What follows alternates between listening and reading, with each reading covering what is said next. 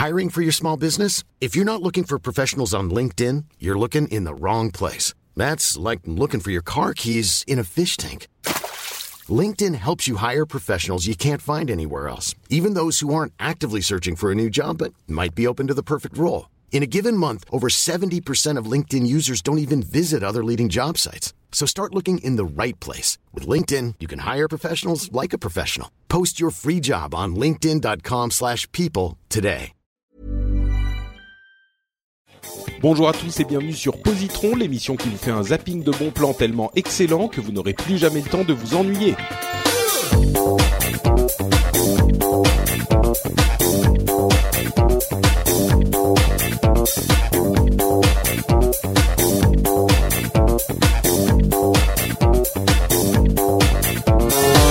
Bonjour à tous et bienvenue dans Positron, épisode numéro 74. Je suis Patrick Béja et Positron, c'est l'émission où on vous recommande trois trucs cool en 20 minutes, euh, BD, séries, films, musique, livres, jeux vidéo, tout ça, tout ça. Si vous vous emmerdez, eh bien, vous avez des recommandations de trucs à explorer pour le week-end. Comme je le disais, je suis Patrick Béja et je suis toujours avec Marion et Guillaume pour ce deuxième épisode de la nouvelle session de Positron. Comment ça va les enfants? Bonjour, toujours la forme, encore. Et toi, Guillaume Salut la pêche J'espère que tu à vas, chaque fois, quand même. tu vas le faire à tous les coups maintenant, oui c'est clair. bon, très bien, ben, vous êtes en forme, vous avez la pêche, c'est parfait parce que euh, j'ai un truc super marrant à vous recommander. Et en fait, c'est un truc que je vous recommande parce que je ne peux pas vraiment vous recommander le truc que je voulais vraiment vous recommander. Euh, euh, alors, je vais vous expliquer. En fait, euh, le truc que je vous recommande, c'est Monty Python and the Holy Grail, Monty Python et le Sacré Graal, qui est un film des années 80.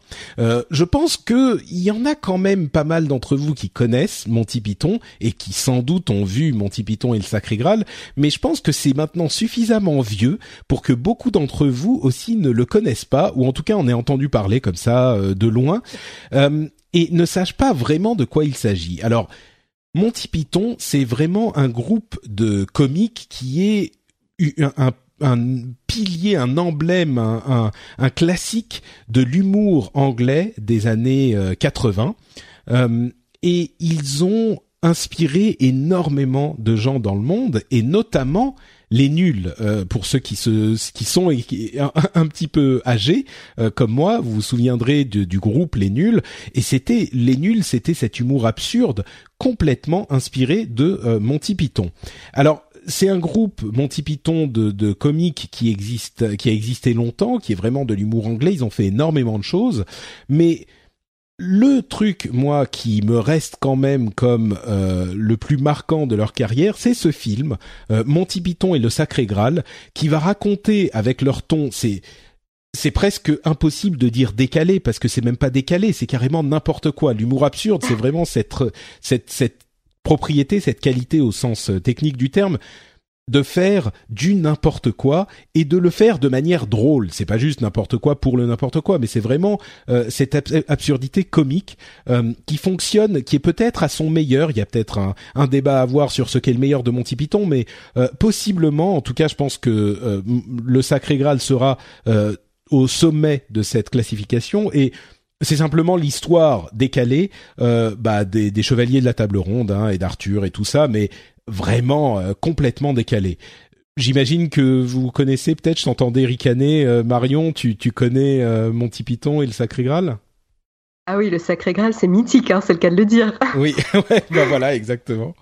Euh, mais toi, t'es un peu, t'es un peu plus jeune, euh, si je ne m'abuse. Tu l'as, euh, je pense que tu l'as pas découvert quand il est sorti. Est-ce que c'est, je sais pas, un grand frère qui te l'a fait découvrir ou? Euh, oui, alors euh, j'ai un grand frère en effet qui a quand même 6 ans de plus que moi, donc euh, il m'a il m'a pas mal éduqué euh, à ce niveau-là, et euh, j'ai une mère aussi qui est assez friande euh, de ce genre de choses, donc euh, c'est tous les deux qui m'ont fait découvrir euh, cet univers-là.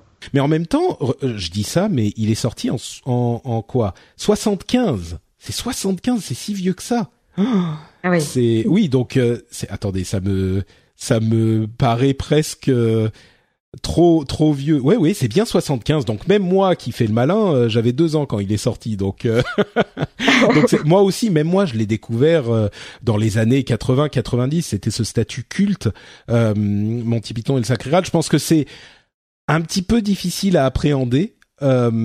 aujourd'hui parce que c'est vraiment très vieux mais c'est tellement différent que à la limite ça, ça se tente quand même et puis c'est tellement autre chose que ça peut s'apprécier tout de même euh, Guillaume, je là encore, je t'ai pas posé la question, mais j'imagine que tu connais. Euh, je l'avais, je, je m'étais mis un petit peu lorsque j'étais, j'étais tout jeune. Euh, j'avais essayé, j'avais pas du tout, du tout accroché.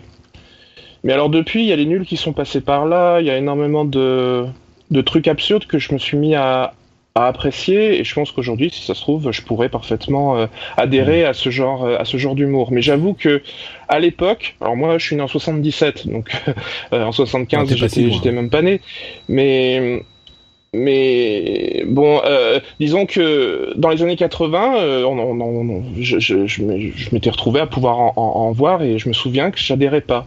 Ouais, bah, je, je pense que depuis, depuis ça devrait passer mieux. Bah, c'est possible, mais en même temps, c'est tout à fait possible aussi que ça passe pas, parce que c'est tellement n'importe quoi. Je vais même pas me risquer à, à décrire euh, les, les, les, trucs, mais enfin, il y a certaines scènes qui rappelleront des, des choses aux, fans, les chevaliers euh, qui disent ni, les, euh, les, les, les Français qui sont en haut de la de la forteresse. Enfin, il y a des trucs, mais c'est, c'est complètement n'importe quoi. Donc, je comprends tout à fait qu'on n'adhère pas. Mais, euh, mais je pense tu veux, que tu me dis que, que les, les, nuls sont un peu ont, récupéré une partie de, de, de, l'héritage. Et ah bah les nuls, oui. oui. pour le coup, j'adore les nuls. Donc c'est pour ça que je me dis qu'il y a peut-être quelque chose à, à retenter. Hmm, peut-être, ouais. Pardon Marion? Après peut-être euh, peut-être un conseil c'est à regarder euh, le film à plusieurs en fait entre amis et euh, peut-être que l'effet de groupe aussi sur ce genre de, de, petits gags complètement absurdes ça aide à, à rigoler plus facilement et à rentrer dans l'univers plus facilement. Il y a aussi un des aspects des Monty Python que j'aime beaucoup c'est les tous les décors faits de briques et de broc en fait qu'on retrouve chez Terry Gilliam qui est très très intéressant. Oui, tout à fait. Ouais, notamment, notamment dans les génériques aussi. Bah, il y a des et puis il y a le style euh, avec les dessins aussi qui vont euh, faire certaines parties. Il y a des parties animées parce qu'ils ont évidemment euh, pas trois trois pounds pour faire leur décor, donc il y a des parties qui font qui font en, en, en, animé pour pas quand il y a des monstres et des machins comme ça parce qu'ils peuvent pas le faire avec en vrai. et, et c'est vraiment l'effet de groupe est très fort là-dedans et c'est vrai que ça s'apprécie plus à plusieurs et en plus c'est un truc qui s'apprécie quand ça se revoit plusieurs fois, encore plus, parce que tu, tu attends les répliques, tu sais, ce qui va se passer, et ça se, c'est vraiment le statut de film culte que tu aimes revoir et répéter, quoi. Et, euh, et bon, je vais mettre de côté un tout petit peu euh, Monty Python, même si c'est un film pour fans quand même, je le précise, mais je, veux aussi parler de euh, un truc que j'ai découvert au Japon, parce qu'au moment où on enregistre, je suis encore au Japon, euh, qui s'appelle Yusha Yoshihiko et en, anglais, c'est The Hero Yoshihiko. Euh, je mettrai aussi dans les notes euh, de l'émission. Mais c'est un truc, c'est une série télé euh, qui est hyper difficile à, à, trouver en France, qui est même impossible à trouver en France à part en import. Euh, et c'est pour ça que j'en ai pas vraiment fait ma recommandation, alors que c'est celui dont je voulais faire ma recommandation. C'est un truc complètement inspiré des Monty Python. C'est l'histoire d'un héros euh, complètement le cycle arthurien aussi. Enfin, complètement. Ça commence avec ça, on va dire, et c'est aussi cet humour complètement absurde euh, dont je ne savais pas qu'il y en avait euh, sous cette forme au Japon euh, et qui a en plus des injections de culture de Dragon Quest de la série des jeux de rôle Dragon Quest avec les monstres de Dragon Quest qui se retrouvent dans Yoshihiko certains éléments graphiques et c'est aussi complètement fauché. Il y a des, des moments d'animation parce qu'ils peuvent pas avoir des monstres. Il y a des moments avec le le monstre terrible qui est bon ben je vais pas dire mais vous vous verrez, vous comprendrez ce, qu'est ce monstre terrible. Enfin, c'est hyper hyper drôle, c'est complètement Monty Pythonesque et il y a deux séries de 11 euh, ou 12 épisodes et il y en a une troisième qui est en production maintenant. Euh, c'est vraiment à découvrir si vous aimez ce genre de truc et si en plus vous aimez euh, l'esprit le, japonais. Moi, il y a des moments où je suis complètement plié de rire, autant presque que dans Monty Python, qui est pour moi le summum de l'humour absurde. Donc euh, c'est vraiment, si vous pouvez le récupérer par un moyen ou un autre en import machin, allez-y. Yusa Yoshihiko, euh, The Hero Yoshihiko, euh, j'aurai les, les, dans les notes de l'émission. Vraiment à recommander. Et évidemment Monty Python et le Sacré Graal. Euh, voilà pour mes recommandations. Euh, Marion, de quoi nous parles-tu aujourd'hui? Donc, tu as réussi à nous faire deux recommandations en une. ouais, très très discrètement, t'as remarqué. Très discrètement, oui. Euh, moi, je vais rester sur une, mais ça peut ouvrir sur une seconde également, puisqu'en fait, je vais vous parler d'une série, euh, une série euh, télé euh, en six épisodes, donc c'est relativement court, il n'y a pas de saison 2 ou quoi que ce soit, c'est juste six épisodes, qui est en fait l'adaptation d'un roman de John Le Carré euh, qui s'appelle Le directeur de nuit, qui a été publié en 1993. Donc pour ceux qui sont intéressés, euh, voilà, le roman de base c'est celui-là, euh, Le directeur de nuit de John Le Carré. Euh, donc John Le Carré, pour ceux qui connaissent ou ne connaissent pas surtout, c'est un romancier qui fait des voilà des qui écrit sur l'espionnage généralement euh, et donc la série qui s'appelle The Night Manager donc directement la traduction du directeur de nuit, hein, euh, et donc une, une mini-série américano-britannique euh, qui a été créée par euh, Susan Bia. Et donc, elle a été diffusée euh, sur euh, la BBC One euh, au printemps 2016. Encore une fois, je vous fais un peu dans l'actualité, mais elle est disponible en import sur Amazon, donc pas de souci, elle est bien disponible si vous souhaitez la trouver. L'intérêt de cette mini-série, c'est donc qu'elle est très courte, que du coup l'histoire est vraiment concentrée dans six épisodes. Les acteurs, donc pour vous donner un petit peu un aperçu des acteurs, ce sont des acteurs anglais, hein, je pense principalement dans les rôles, il me semble, oui. c'est Tom Hiddleston, donc d'autres le connaîtront plutôt euh, sous le rôle de Loki. Loki oui, euh, bien sûr. Exactement. Exactement, donc très très bon acteur, euh, vraiment anglais pour le coup. Euh, on retrouve Olivia Colman, euh, qui est une super actrice, mais alors je suis incapable de vous dire dans quoi d'autre elle a joué. Moi, je l'ai trouvée juste formidable dans cette série. Il y a Hugh Glory, donc pour les amateurs de Doctor House, c'est Doctor House. Euh, et puis après, on retrouvera des seconds rôles, notamment Tom Hollander. Là aussi, c'est vous le verrez à l'écran, vous le reconnaîtrez, je pense, un second rôle qu'on voit souvent. Et euh, donc euh, pour le synopsis euh, rapidement, euh, c'est euh, une histoire donc qui prend place. Ils l'ont adapté pour les années relativement récentes. Je pense que c'est dans les années 2010. Hein. c'est vous retrouvez, vous suivez un Jonathan Pine qui est donc un night manager dans un hôtel de luxe et il va être recruté en fait pour enquêter sur une, un trafic d'armes. Euh, et notamment sur un dangereux trafiquant qui s'appelle Richard Roper et en fait qui maquille ses opérations sous euh, sous euh, action humanitaire, etc. Et donc il va être recruté Pourquoi est-ce par. qu'on recrute un, un, un night manager d'hôtel pour ça? J'ai pas bien compris. Ben justement, c'est dans, dans les premiers épisodes, on se rend compte qu'en fait, le, le night manager d'un hôtel, euh, surtout d'un hôtel de luxe, il croise beaucoup, beaucoup de grands, de grandes personnes, de grands pontes, on va dire, des personnes puissantes, euh, qui lui confient toutes sortes de tâches. Des mois passés, il est, il est le discret témoin de certaines transactions euh, et il sait ne pas se faire remarquer. Et donc du coup, ce rôle que joue euh, Tom Hiddleston euh, marche à merveille parce qu'en fait, au début, on se dit que c'est juste un net manager assez, euh, enfin, qu'il ne qui n'est pas remarquable parce que c'est juste un employé d'un hôtel, mais il est, euh, il, il, fait des prestations pour ses clients qui euh, le rendent indispensable et il a accès à des informations euh, assez euh, assez critiques et il a le don donc de se faire passer enfin de passer inaperçu en fait. Donc du coup c'est assez assez intéressant d'évoluer dans cet univers là et donc vous allez pas mal voyager en six épisodes on passe du Caire en en Angleterre, euh, en Suisse. Euh, enfin, vous, vous avez toutes sortes de paysages. Vous passez aussi en Espagne.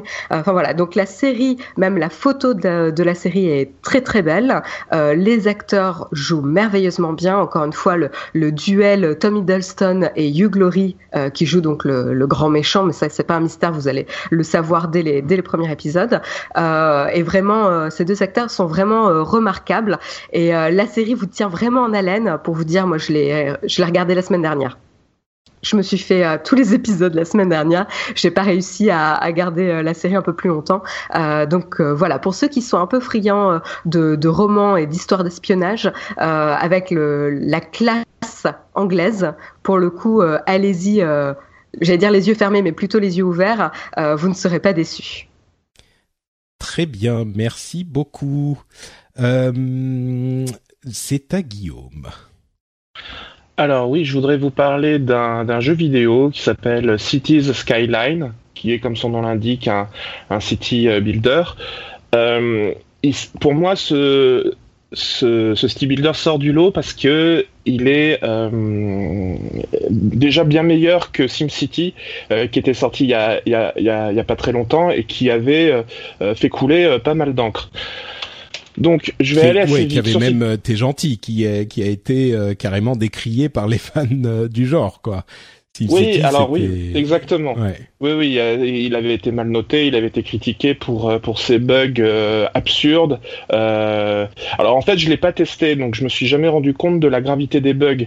Mais effectivement, tout ce que j'ai pu lire était vraiment incendiaire à propos de SimCity. Et puis il y, avait des problèmes de taille de, de cartes. Enfin bref, il avait, on peut dire simplement qu'il n'avait pas euh, plus aux fans du genre et que City Skyline, euh, bah, enfin bon, je te laisse, euh, je te laisse voilà.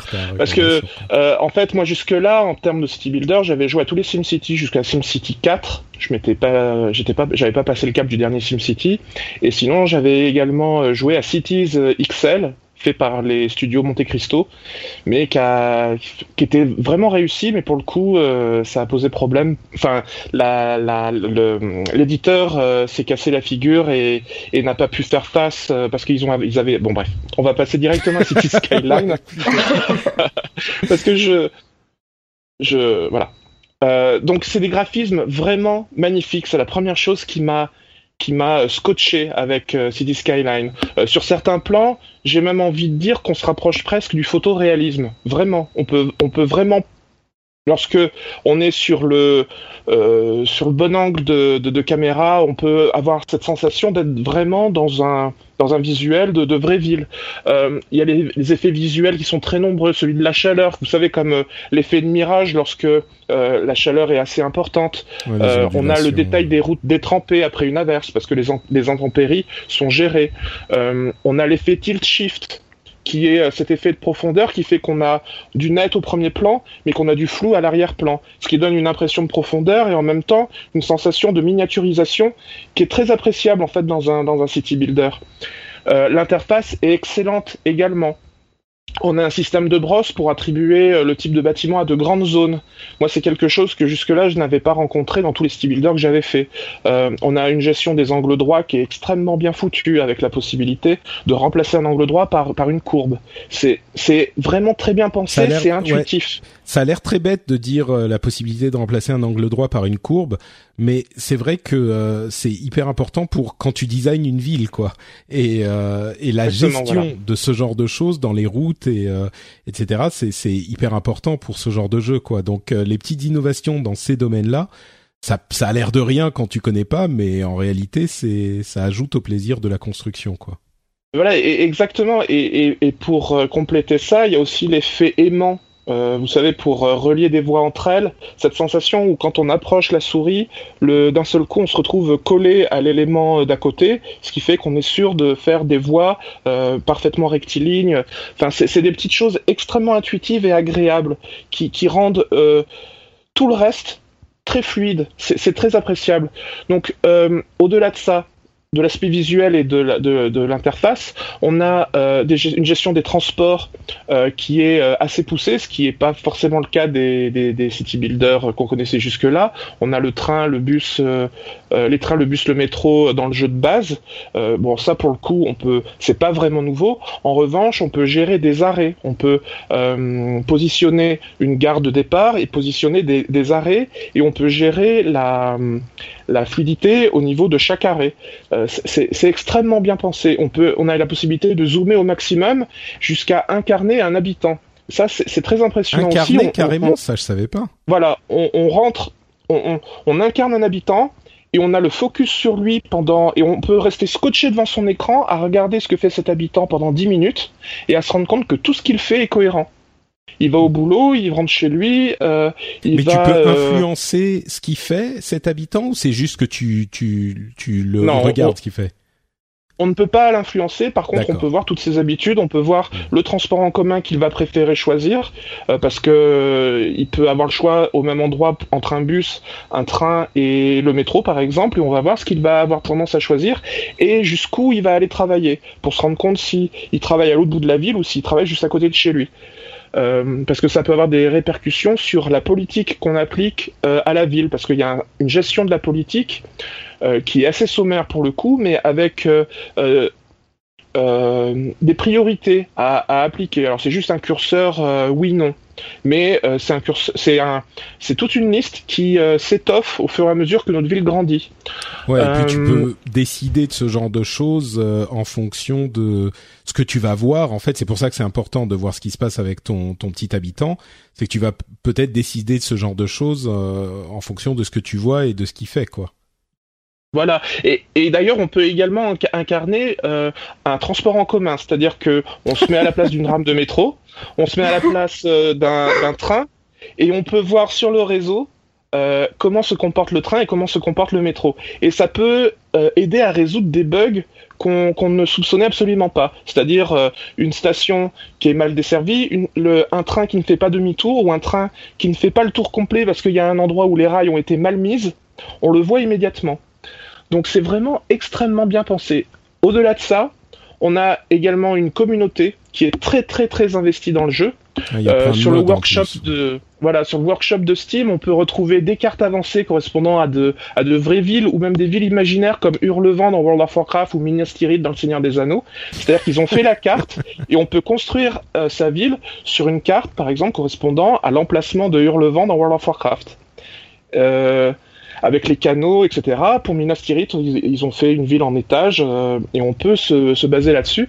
Euh, ils ont modélisé le tramway de Berlin, ils ont modélisé différents types de TGV. On a la version orange des années 80, la version duplex, la version mmh. atlantique. Donc on peut pousser très loin le détail. Ouais, dès qu'il y a euh, la, la, la, possibilité pour la communauté de participer à ce genre de choses, tout de suite ça grossit la librairie de, de trucs disponibles. Ouais. Ils ont fait des salles de concert authentiques et puis ils ont euh, également fourni des outils pour nous aider à filmer notre ville sous plusieurs angles de caméra et faciliter le montage. On retrouve et quand on va sur YouTube, on peut retrouver des, des, vidéos euh, in-game, c'est-à-dire c'est vraiment euh, ce qu'on peut voir dans le jeu, et, mais c'est bluffant, c'est magnifique. Et parfois, vraiment, on se, on se rapproche de l'effet de photoréalisme, hmm. notamment près des cours d'eau. Les, les, cours d'eau sont extrêmement bien pensés. Alors voilà, ça c'est pour le jeu principal. Il y a deux nouvelles, deux nouvelles extensions qui sont sorties euh, euh, en fin d'année, en début en fin d'année 2015, en début d'année 2016. Euh, une pour l'activité de nuit et l'ajout de transports en commun comme le tramway. Alors ça, l'ajout du tramway, c'est c'est pareil, c'est c'est ça fait super plaisir. C'est tout bête, mais mais on, rajoute de la, de la réalité à sa ville. C'est vraiment euh, impressionnant. Et puis l'autre, euh, c'est euh, sur les activités de, de sport d'hiver. Donc il faut tenir compte de... Ça, dépasse les sports d'hiver en fait. Ça, on peut tenir compte de, de, de la consommation d'électricité lorsqu'il fait très froid. Il y a des problèmes de, liés à, à tout ce qui est consommation d'eau et consommation d'électricité. et puis il y a également des, des stations de sport d'hiver qui sont faisables, etc., etc. Donc en fait, donc au final, c'est le, le remplaçant de de, de, de SimCity pour toi C'est le truc qui réussit à te satisfaire ah dans ton envie de...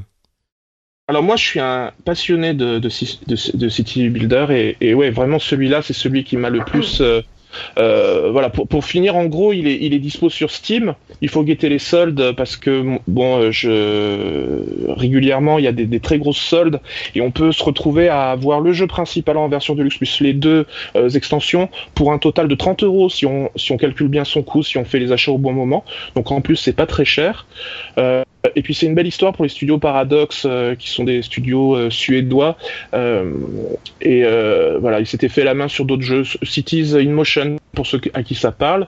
et puis en 2015, ils étaient dans le top 10 des, des dans le top 10 des jeux les plus vendus sur Steam. Donc c'est vraiment une réussite. Et personnellement, oui, c'est vraiment un gros une, grosse baffe quoi. Ça dépasse de loin tout le reste. Hmm. Vraiment. D'accord, bah écoute, euh, ça a l'air effectivement. Tu, dis qu'il est pour tous. Moi, j'aurais tendance, je l'avais testé un petit peu, n'étant pas un adepte de ce genre de jeu. J'avoue que je suis un petit, j'étais un petit peu dérouté euh, ça m'a paru un peu complexe. Donc j'aurais tendance à dire c'est peut-être quand même euh, un jeu vidéo qui est qui est qui est un petit peu difficile d'accès pour les gens qui sont pas déjà fans du genre, mais je sais pas si. D'accord, c'est possible. Hein. Euh, euh, moi, en fait, mon premier SimCity, euh, j'y ai joué quand j'avais 12 ou 13 ans. Alors, je me rends pas bien compte, mais effectivement, c'est hmm. ça, ça peut être un peu complexe, surtout que c'est très étoffé dans la version de City Skyline. Ouais. Bon, bah alors, tu, du coup, quoi Tu maintiens ton pour tous ou tu dis pour fans? C'est toi qui as le dernier mot, hein. C'est toi qui décides. C'est comme tu veux. Non, non, moi je dis pour tous. Il faut pour tous. Moi, je considère qu'il faut, il faut le tester pour voir. Et effectivement, derrière, on n'est peut-être pas fait pour ce genre de jeu. D'accord, très bien, très bien. Eh ben, écoute, ça marche. Super. Donc, euh, on vous a recommandé aujourd'hui Monty Python et le Sacré Graal, et aussi euh, Yoshihiko, Yusa Yoshihiko, euh, The Night Manager et Cities Skyline. De toute façon, toutes les notes seront, eh ben, dans les notes de l'émission.